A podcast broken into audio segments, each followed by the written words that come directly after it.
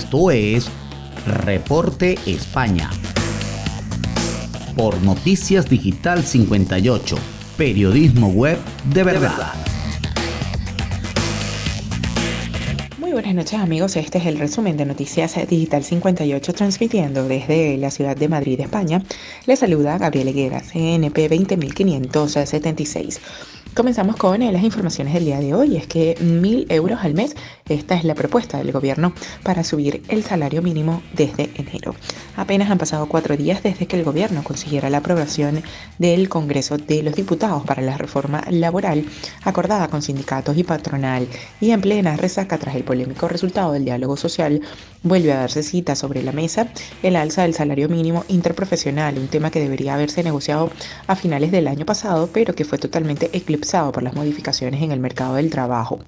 Las comisiones obreras abordan la subida de las rentas suelo Solo cuatro meses después de la anterior, en septiembre el gobierno de la mano de los sindicatos sumó 15 euros al SMI hasta los 965 euros y después de que permaneciera buena parte del año congelado.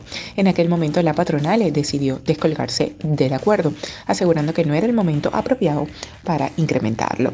Una postura que mantiene también de cara al 2000. 22. Cambiando de tema, la mascarilla en exteriores dejará de ser obligatoria este jueves.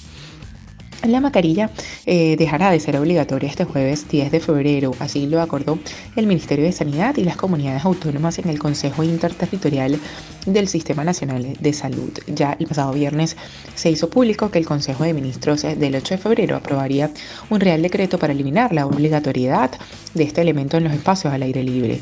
Una vez se, ve, se dé luz verde a esta nueva norma, entrará en vigor tras su publicación en el Boletín Oficial del Estado, el BOE. Sin embargo, recomendarán el uso de la mascarilla cuando se produzcan aglomeraciones.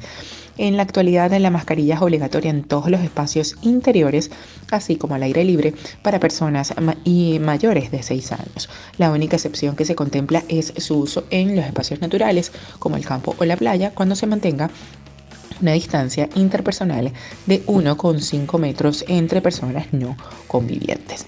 Y ya para finalizar, la incidencia baja de los 2.000 casos tras caer 200 puntos durante el fin de semana. La incidencia acumulada del coronavirus baja al final de los 2.000 casos por cada 100.000 habitantes, así lo reflejó el informe del Ministerio de Sanidad de este lunes, que sitúa este indicador en 1.997,79 casos por 100.000 habitantes en los últimos 14 días. 301,65 puntos menos que antes del fin de semana. El último boletín epidemiológico suma además 120.818 contagios de los cuales 10.854 se han notificado desde el último informe y 335 defunciones.